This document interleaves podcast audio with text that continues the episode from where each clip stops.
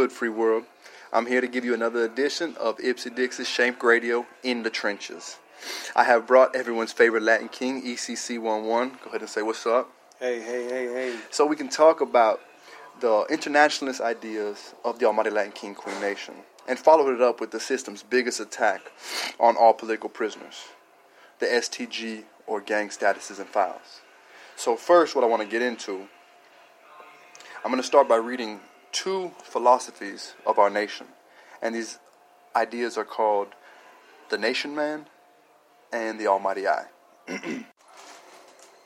nation man. Who is a nation man and who is not? The difference lies in what they do, how they carry themselves, and how they talk. But in order for one to really understand the contrast, one must know and understand the principles of the King Manifesto in modern kingism. One of the clearest contrastive examples is when the so-called nation man claims to be a Latin king, a member of the Almighty Latin King Queen Nation, and by the same token says, I am a little, a culture king, a peewee, I'm from such and such branch or chapter, etc. He may be a Latin king, that is true, but he is definitely not a nation man. This clearly testifies that this so called nation man is really a demagogue, a preacher of a false philosophy, and a, an agent of confusion and disunity. His mind is broad only to the scope of where his, polit- his particular clique is concerned. Outside of this clique mentality, his mind meets with the brick wall of prejudice and individualism. Nation men, on the other hand, are devoted followers and believers of unity, supporters of the harmonious whole for the nation man, there are no horizons between cliques and branches, for they identify only with the nation. Not in one particular clique, branch, or section, natural allies together in one nucleus. One nation, the Almighty Latin King Queen Nation, forever. And now, the Almighty I. When a king warrior accepts kingism, as described in the King Manifesto, his life takes a complete turn. For him, everything changes. His vision is no longer limited to the narrow horizons. Instead, he is gifted with the power of the Almighty Eye, a sun that glows to enlighten.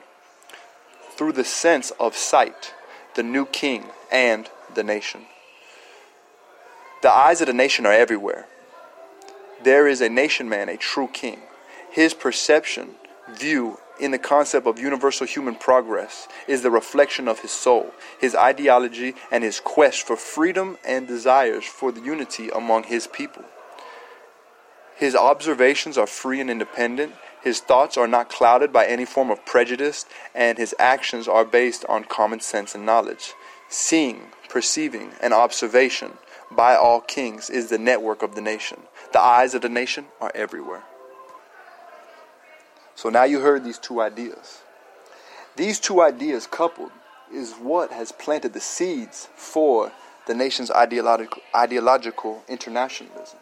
Basically, a king without borders, a king that does not believe in pseudosciences like gender or race or class. And I believe, and like I said, a lot of these talks when we talk about the nation is just our belief system and how our experiences have molded our ideas on what it means to be a true king, a Latin king, a what we just heard a nation man, or the eventual new king, the revolutionary. I think that these two ideas and principles are the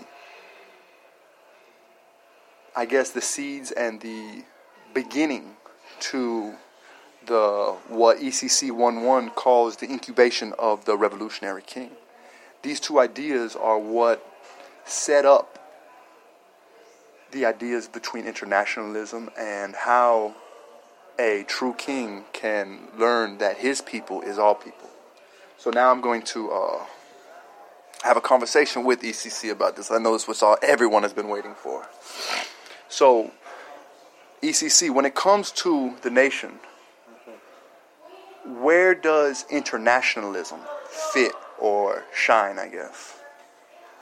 Well, we're using um, we're using the nation man and the Almighty eye to kind of set the stage for what would be considered a futuristic sense of internationalism. Um, primarily, you know, this these these document, the King Manifesto, and these portions of the document that we're addressing now are geared towards uh, the lumpen class, if you will, that um, criminal class within the United States, who um, uh, time and time again have shown have been plagued with uh, these these these misconstrued concepts of identity. Um, you look out today and you see uh, gangs, as they're referred to, uh, that are in conflict with themselves and with each other. And a lot of times, this conflict is based upon uh, failure to uh, see each other as equals. Um, they're they're they're barred by these borders um, that we're trying to address here and now, uh, such as a, a, certain color that somebody wears, or a number, or a title, or a label, or this, that, and the other.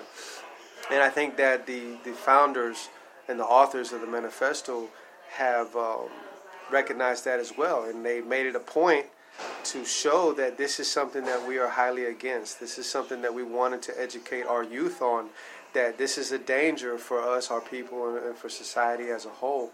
That we needed to realize that we can no longer uh, pigeonhole each other. Um, classify each other, as, uh, you know, as being different or other or less than. And when you talk about nation man, that's primarily what you're talking about. You're talking about an individual who is part of this organization, who is being taught that you cannot look at another member as someone who's coming from a different this, a different that, a different the other, whether it's a chapter or a branch or a section. And when you find those within the nation, in, in, in, in life in general who attempt to categorize people based on these labels. Uh, we're being taught that this is the demagogue. This is the individual that you need to be aware of. This is the individual that you need to oppose. Um, you need to be more in tune to an individual that is, uh, again, an internationalist in, in, his or her perspectives, uh, someone who uh, accepts the equality of all peoples. Okay, so let me ask you this, right? And I think this is I like how a lot of our literature talks about modern kingism. And when they say modern kingism, I think they're talking about the future, what kingism was going to turn into. And right now, in um, this world we live in, in the United Snakes, mm-hmm. I think that these nationalists or white nationalists mm-hmm. are, in many ways, created by these these these governmental ideas and created by these these I, I don't want to call them our enemies, but they are basically, would you say, in exact contrast of what we are supposed to believe in? Oh, definitely. But let's point out let's point out as well for, for our listeners that there's different forms of nationalism that exist out there. Um, and, and this so-called white nationalism that you're referring to, or first world nationalism, is is an oppressive nationalism. It's it's it's uh, adverse to uh, a third world nationalism or an internationalist uh, nationalism, if you will. Um, historically, first world nationalists have sought to um, remove individuals from their society that come from other nations, um, without you know taking into consideration the fact that uh, the mass majority of these people are in these nations to begin with because of what the first world nation has done to their nation. Um, on the adverse, the third world nationalist uh, seeks to uh, rid itself of the uh, people who come from other nations, of first world nations, because they're there primarily to exploit and take advantage of them. The, con- the, the, the colonialist type The colonialist, ideas. right, exactly.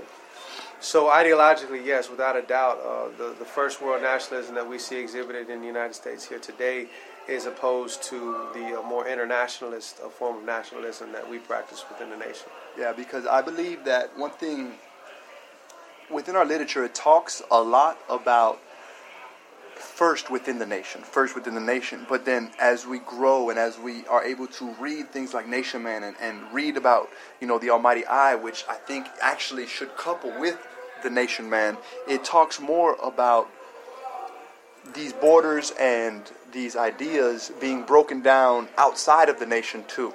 Would you agree? Yeah, I think that um again, um we're referring to this as the seeds of internationalism that are being planted.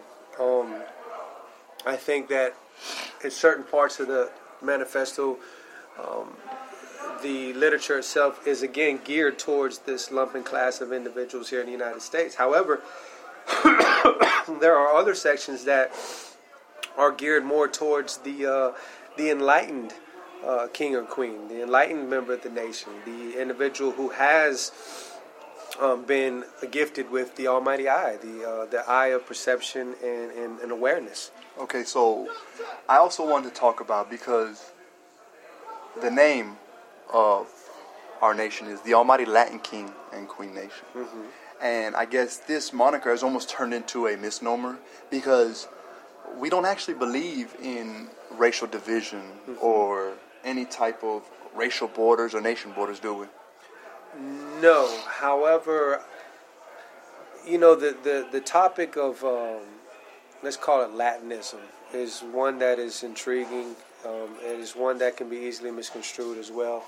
Um, I think that you know there's so many arguments and different ways that you can you can present this, but for me personally, I don't look at uh, Latinism, if you will, as a form of division. I look at it more as a form of unity. I find that um, the Latin American people, um, one, are not racially divided. They're in fact united along uh, nationalist lines. I think um, the culture and the history that unites us is one that is or has been subject to oppression. It's, it's one that has been subject to the exploitation of first world nations. And I think that those are the lines that we use, again, not to divide, but to unite. And a person who is not Latino per se does not necessarily mean that this person cannot be accepted and or considered a part of the fold. Um, uh, we've discussed this, I believe, in other uh, recordings as well. Um, naturalization.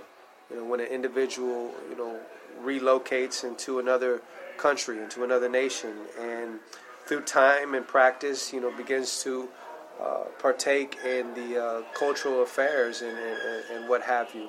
At some point or another, that person becomes naturalized, and with that idea and concept in mind, again, I, I hold firm to the concept that the Almighty Latin King Queen Nation and its title is not one to divide itself from others, but to welcome and to welcome all, regardless of where your uh, original nation or cultural uh, of, of origins begins. And you know, this is something that I think I want to bring up.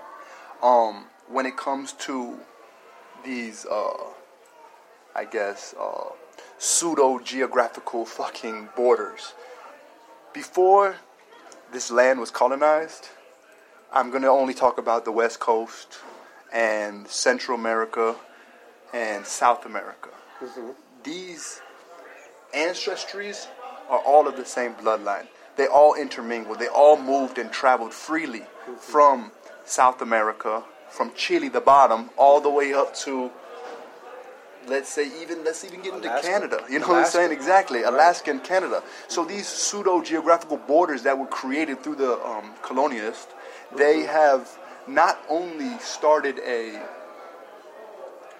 I guess maybe a classism, racism mm-hmm. within the Latin culture. Mm-hmm. They have turned the Latinism, as you call it, into a race. When for so many years it was just a culture. Right. It was just this the, these Indians, these these excuse me for using the phrase Indian, but these indigenous. Right. And I, I like the the seven million Tainos mm-hmm.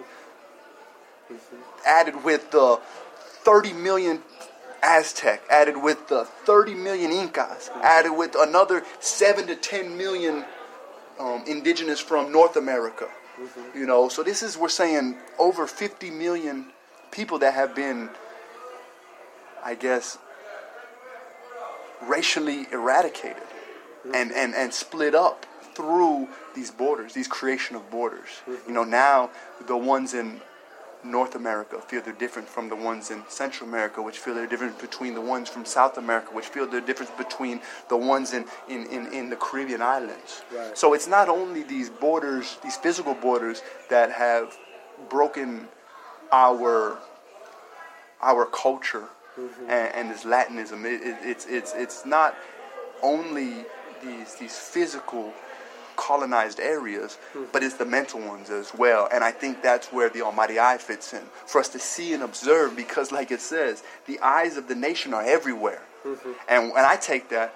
It means it goes from the bottom of Chile up to Alaska, man. You know, it goes out west, it goes out east. So we don't have almost a racial divide because anyone beca- can become an Almighty Latin King Right. anybody.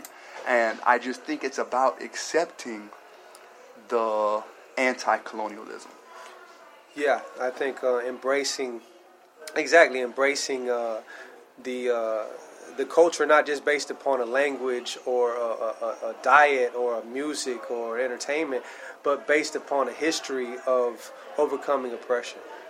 I think uh, that is, is really where, where everything relies or, or resides upon is is embracing that the, the concept of wanting to be a part of a people who is against oppression.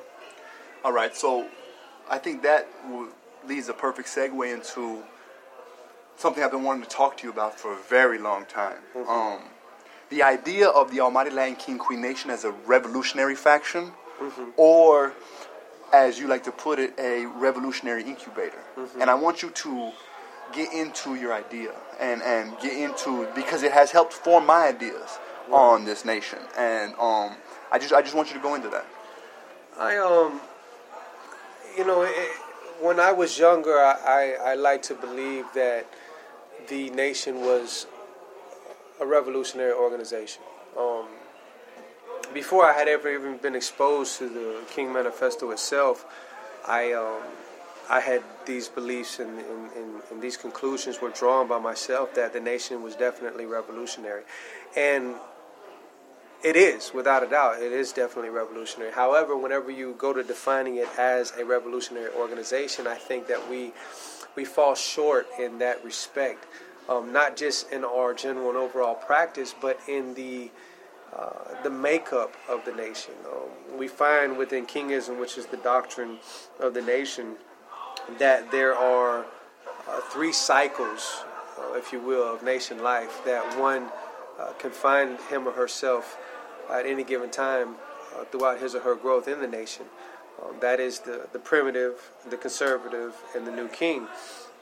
And the primitive sector or cycle and the conservative sector or cycle are both counter revolutionary. They're non revolutionary uh, cycles of life. Uh, the first is, is predominantly lumpen in nature, um, which is parasitic.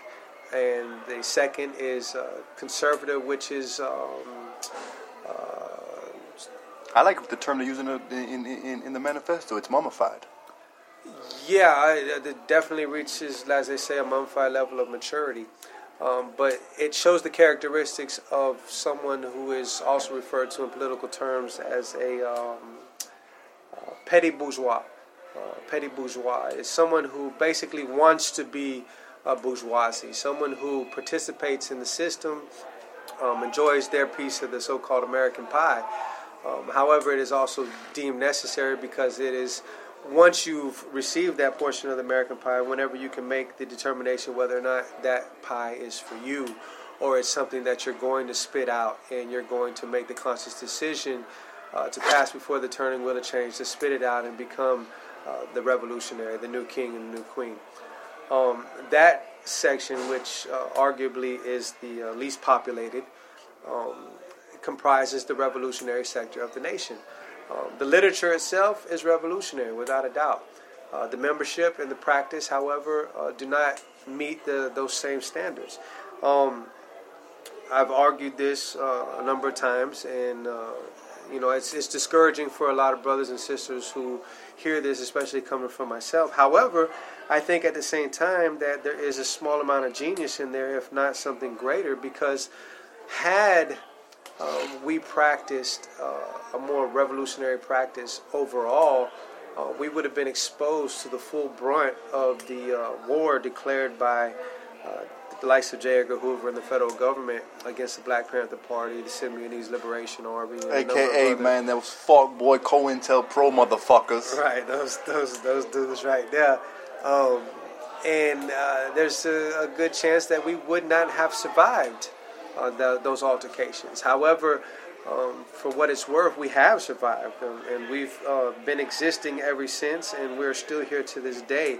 Our literature still exists. Um, would you membership, say? Would you say we're growing and, and still evolving? Yes, without a doubt. Our, our membership, um, by its numbers alone, has multiplied. Um, our popularity, but as well, um, I believe it serves its purpose, and this is where the whole, you know, incubation concept comes from.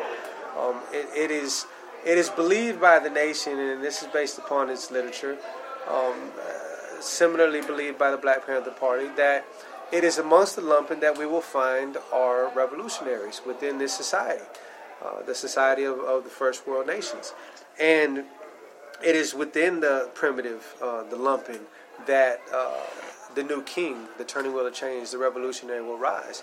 And we find this happening more and more in today's uh, modern form or version of kingism, as you will. And um, so, for, for, for what that's worth, and yes, I do think that um, uh, it has served its purpose, and it continues to serve its purpose because uh, look where we're at today. Look at the uh, the advancements that we're making. Uh, this this show in itself uh, is is evident truth that the, the the scheme behind everything has bore its fruit, and it continues to do so. And uh, to answer your question, as far as development goes, even organizationally, we continue to develop. Uh, we continue to discuss um, where it is that, that we can go with this. Um, how is it that we can further foster um, the, the discovery and, and creation and nurturing of these revolutionaries? Okay, now, um, I know we talk about the lumpen class a lot, and this is where the revolutionaries or the next revolutionaries may come from. Um, but I also want to kind of add and, and ask you where can the non Latin King organizers, where can these other organizations that may not exactly fall up under the lumpen class but are, let's say, um, educated and went through different colleges and, and become lawyers and see the atrocities that are happening daily in this world? How can they help? And even not even that, even other organizations, other lumpen organizations like the New African Black Panther Party, because I know a lot of us have read um, the uh, Minister Rashid's work, mm-hmm. and um, there's other organizations which I'm in direct uh, uh, uh have direct ties to, like the Jailhouse Lawyer Speaks and, and IWOC and um, Fight Toxic Prisons. How can these organizations help the the, the revolutionary ideas and the um, practices of the new kings of this nation? Um, around 13, 14 years ago, when the assassination of Tookie Williams took place in California, I had wrote a leaflet that was presented at the uh, annual conference on organized resistance, and it was addressed towards um, the people that we see most in the media, you know, that are out there with picket signs and, and protesting and uh, exercising the the resources that they have that a number of us do not have, whether it's because of uh, our imprisonment or some other reason. And my addressing to them at that time, in answer to your question, even to this day, is that there is so much that they could have done prior to the execution of Tookie Williams to expose Tookie Williams to the world, but not just to the world, more exclusively towards the leaders of the lumpen organizations that are out there to this day. Um, and I went a step further and said that there is a gap that needs to be bridged between those political prisoners that still to this day exist in confinement who are basically, and in some cases, literally on their deathbed. And uh, between them and those leaders that I'm referring to right now, the leaders of these lumpen organizations, these uh, Crips, these Bloods, uh, these uh, folks, these Latin Kings, these Treces, Norteños, you know, the, the, the, the list goes on and on. But a connection needs to be made between these political prisoners and these leaders of these organizations, these organizations that themselves have roots in the history of the movement. Um, the mass majority of them were begun as a response to oppression. Um, they were a show and a form of resistance. And as a result of the uh, COINTELPRO program and the war against the movement of the Black Panther Party and everything that they did, uh, excuse me, did afterwards uh, to pit us against each other, to uh, Uh, uh, saturate our communities with uh, illicit drugs, to um, funnel weapons into our communities, to pit us against each other again by way of, um, you know, uh, kites and letters that you know were, and borders. Falsified. and borders man neighborhoods turfs. All, all those things you know that they use you know the, the same thing that, again that you're right that we're talking about that the manifesto talks about you know that uh, this clique against that clique uh, ideology and concept um, the removing the, the the political concept and replacing it with something that has to do with or reflective of what they call turf wars and um, these groups, these organizations have these roots. It's there. It's part of their histories. It's part of our histories. But yet we lack this communication with these political prisoners. We lack this education. We lack this. And these people that you're referring to now do have the ability. They have the resources. They can connect us. And I think that's probably the number one thing that they can do to help and assist us is bridging that gap before it is unbridgeable because they're no longer with us. Yeah, and I think, you know, I want to get a little more into this gap too, because the gap that we're talking about is communication. It is reaching into us. You know, it's very difficult for us to reach out. It's very, you know, some of us have phones. Some of us have these these illegal instruments just to do stuff like this. Mm-hmm. And none of this is long. That's why we're recording as much as we can because we need to create this library for when we're gone. You guys still remember that this was done so you guys can hear, so we can reach.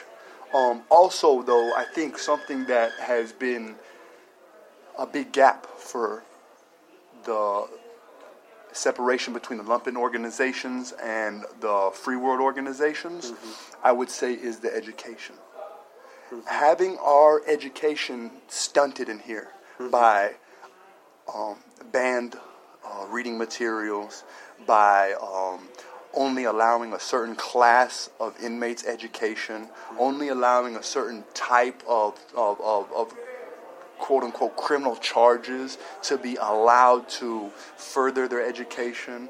Only, um, you know, I mean, the Pell Grants got taken way before I came to prison.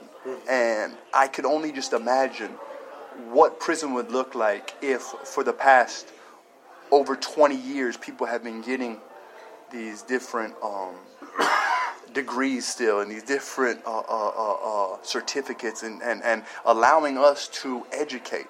Because a very common a very common um, thread that has always been since I've been in prison is each one teach one. Mm-hmm. And every time that we learn something, we like to, to, to pass it on mm-hmm. to each other. Mm-hmm. Books, we like to pass on to each other. Mm-hmm. So it's not even just organizations, but it's it's helping us create book clubs in here, mm-hmm. helping us create um, um, different different zines and, and, and, and teaching teaching us in here about the free world because so many of us about free world organi- organizing i mean mm-hmm. because most of us just know about the radical organizing about the standing up to the oppressor actually standing up to them mm-hmm. actually rioting with these people mm-hmm. and we don't really understand like at least me I'm, I'm recently starting to understand how important organizing is mm-hmm. and, and how that throughout the ages organizers have always been the unsung heroes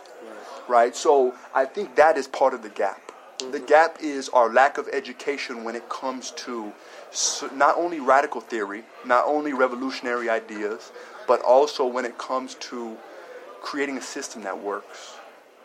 All right, because I think a lot of our um, ideas and, and a lot of these organizations, these third world organizations, I'm going to call them, these ghetto class organizations, mm-hmm. are rooted around, you know, these different um, hierarchical type uh, vanguard, like we talked about, vanguard type uh, uh, uh ideas. And I think as these revolutionary um, tactics start to modernize, mm-hmm. I think we're starting to realize that these might not be the way to go.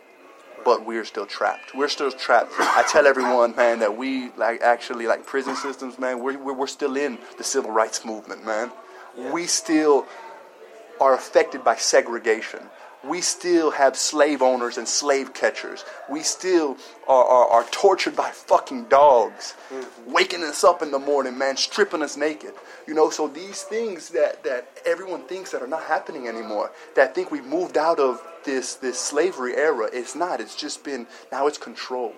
It's controlled slavery in, in, in these prisons. And it's still, we are still being tortured by fucking blasts of water. We are still being tortured by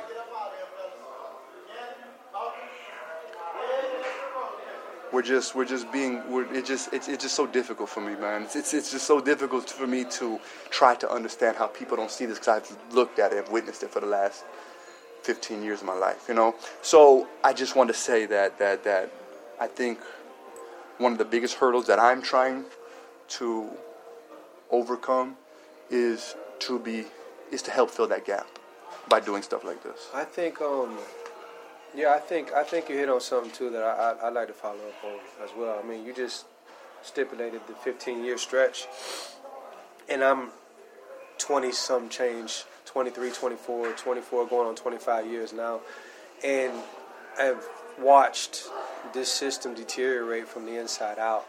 Um, you talk about you know different devices that they use against us, whether it is you know waking us up, you know, with the dogs in the middle of the night and you know stripping us down to our boxers and having us you know all sit in rows and you know in the day room with our hands on top of our heads while they shout orders at us and you know insults and things of that nature. And you know when they hit us with cold water for you know this that or the other reason to try to get us to comply with this that or the other rule I mean, these things might sound shocking to some people, but the reality of the situation it goes even further than that.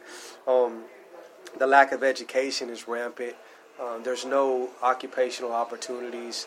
Um, your your sentence today is a sentence of uh, of um, confinement into a dormitory uh, for pretty much every second of every day of your life. Um, you live in a dormitory filled with 50, you know, 70 other inmates at any given time, and there is no relief. There is no uh, opportunity for advancement. Um, you do this for uh, three years, you do this for five years, you do this for 10 years, 15, 20, 25, 30, 40, 50 years of your life, and you can't equate this with anything other than torture.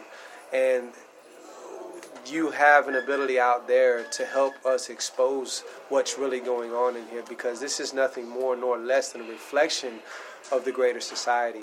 Um, society is either willfully allowing this to happen to itself because we come from that society, or it's ignorant to what's really taking place here. And this is something that I believe um, the movement in general has the ability to help us uh, expose and shed light on as well. All right, and I, I, like that you brought up these tactics, right? I like that we started talking about these tactics because um, we have both been uh, victims to a lot of these tactics. But one thing that is starting to be elucidated out there, something that is starting to be brought to light, are these arbitrary, punitive, fucking whimsical, fuck ass STG files. These security threat groups, security threat individuals, these fucking statuses and um, labels mm-hmm. that they just whimsically place upon us, that they just stamp upon us like it's just you know a, a, a, a fucking hair color, mm-hmm. right? A fucking eye color, man. another form of skin fucking color. Mm-hmm. You know, it, it has turned into a pseudo fucking philosophy. These these these ideas about gangs and these ideas about organizations and these deals. You know, it's, it, it turned from gang classifications to security threat group classifications to now security threat individuals. Mm-hmm. So they're telling me that these individual people, man, are, are, are huge fucking threats to the United States once we're already imprisoned. Right. All right, so I, I, I want to get into this a little bit, right? I want to get into how these um, classifications have affected you and maybe other political or politicized prisoners. Um, definitely, uh, when I first came into the system, again, 24, 25 years ago, um, this this STG classification was uh, it really wasn't even practiced as of yet. It, it, it, was it was maybe you know discussed at some level or degree or another, but it wasn't until a couple years later that it became an actual thing. And as this thing continued to grow in development, it came with consequences. Um, what little uh, opportunity we have in here to learn uh, things that would be beneficial to us in society. Um, along the lines of, uh, uh, let's say, a job as a barber um, in the uh, in the barber shop. Um, we're no longer allowed to have those type of jobs if we have this uh, STG security threat group classification. If we have this label attached to us, uh, we can't have this job. We can't have no orderly job whatsoever. Um, we can't work in the law library. Um, we, in a lot of cases, in a lot of institutions throughout the state, are denied education outright. Um, along with that, um, we're subject to other consequences, such as uh, restrictions on our visitation privileges, to where we are subject to having non contact visits only. Um, we're subject to placement in long term administrative confinement. That can result uh, for somebody with an extensive sentence in, in a very um, uh, long amount of time in isolation which is um, you know unhealthy uh, psychologically as well as physically. And you know the the consequences go even further than that. Um, in today's uh, prison environment, um, they have so you know loosely applied this this label of a security threat group and or security threat individual that um, pretty much everywhere you turn, uh, you find people who are under this label and uh, you know with this uh, reality surrounding you like that it kind of changes the psyche of the of the prisoners uh, in general how they think how they act how they view each other. Um, there is uh, an attack on the idea of collectivity. It is now everybody's uh, you know uh, presumed to be a part of something. We assume that that he is a part of this group and they're a part of that group and they're against them and we're against them and they're against us and everybody's against everybody and the only ones who are united is the correctional staff and their unity against us is a unity against human beings we are no longer even looked at as uh, equals. We're looked at as animals. Um, we're not worthy of a placement in society. The only thing we are worthy of is to be treated um, as animals. Um, these consequences go further. Um, it affects our families. Um, it affects the, the, the, the, general ideas that society has uh, towards us. Uh, when we get out, um, you know, we bring these concepts to our communities and, and, and, and, and further, you know, multiply their consequences there as well. Um, with our um, our children and, and, and how we interact with them and how they interact with each other.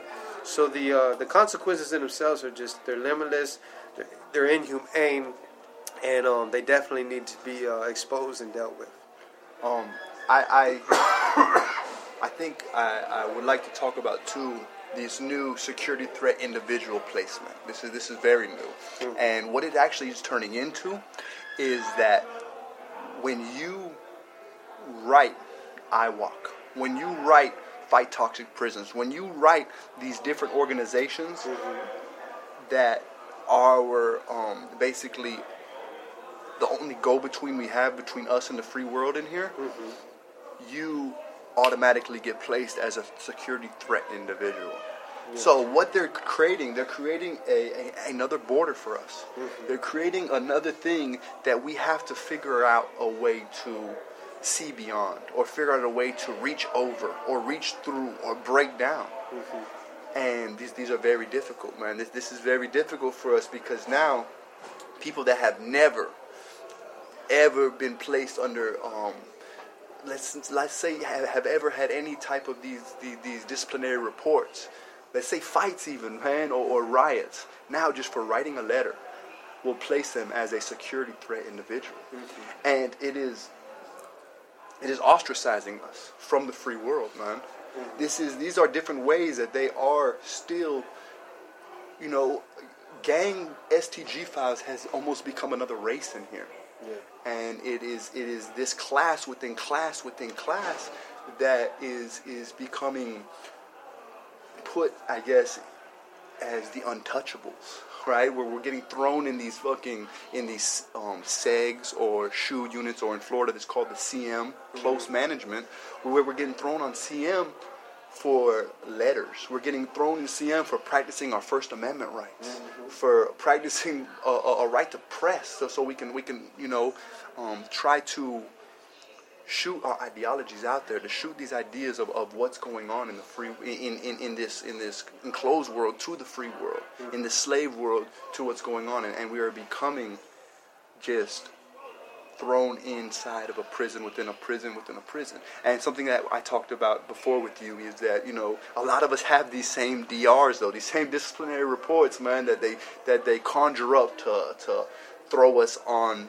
um, CM, mm-hmm. like never in the never ever would anyone even go to confinement mm-hmm. for a mail violation right. for what is quote unquote called a mail violation mm-hmm. you know um, things coming into you from the mail that maybe you're not supposed to have or maybe you know um, you too many fucking envelopes in a in a in a in a in a, in a um, package right um, too many stamps these are what mail violations are mm-hmm. but when you are a politicized or political prisoner or a political prisoner of war, they take this idea of mail violations and take away your mail privileges for a set amount of days or, or, or, or months and throw you in confinement, uh, a long extended confinement, which is a single housing unit or a close management unit. So these these these disciplinary reports that were created for something totally different have they they found a way to use it against these quote unquote gang members. Mm-hmm. And now you're considered a, a, reputed leader. Now you're considered, so now anything you do, any infraction, doesn't even have to be a disciplinary report. It could be just a, a investigation. You can be thrown back into the SHU unit. Mm-hmm. And I mean, if you want to explain any of the times, I think every time you've been to CM, mm-hmm. I've only been twice. Once when I was a kid for a while and now, and the other time was for a, a, a letter. Right. But I think every time you've been to, to CM has been for some type of political reason, right? Well, I, have gone four times uh, for a total of nearly a decade of uh, long-term administrative confinement, and um, definitely uh, every one of them was related in one form, fashion, or another to some type of political activity. But um, again, what what you're saying, um, this is this is this is also something that is nothing new. Um, this is something that was practiced. Um, uh, what was that? The fifties, the forties, the fifties, when they had the uh, the committees and they were red jacketing people. And once you were labeled as a communist, uh, you lost your place in society. You couldn't get a job. This, that, and the other. This is the same thing that's happening now. Um, I believe the government knows and has known for a long period of time that uh, these groups that we're talking about, these so-called security threat groups, do have revolutionary potential. And with this label, they have uh, been able to turn society against us.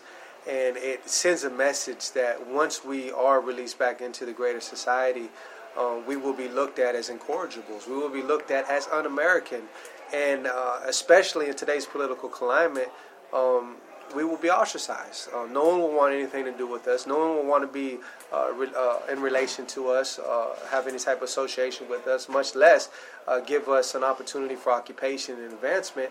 And this, in turn, will result in you know further criminal activity, but it'll also result in a um, discouragement with with within our own communities, in which our people will look at each other with distrust, and they will not know uh, which side to choose, whether it's the uh, so-called side of the government or the side of the people who represent the people. All right, man. So I think this because of time constraints. We need to cut this, and I really don't want to because we can go on for hours and hours about this shit, man. About the fuck ass COINTELPRO that's still going on within these plantations of America. Every day, these, these, these illegal practices of the COINTELPRO are still being practiced.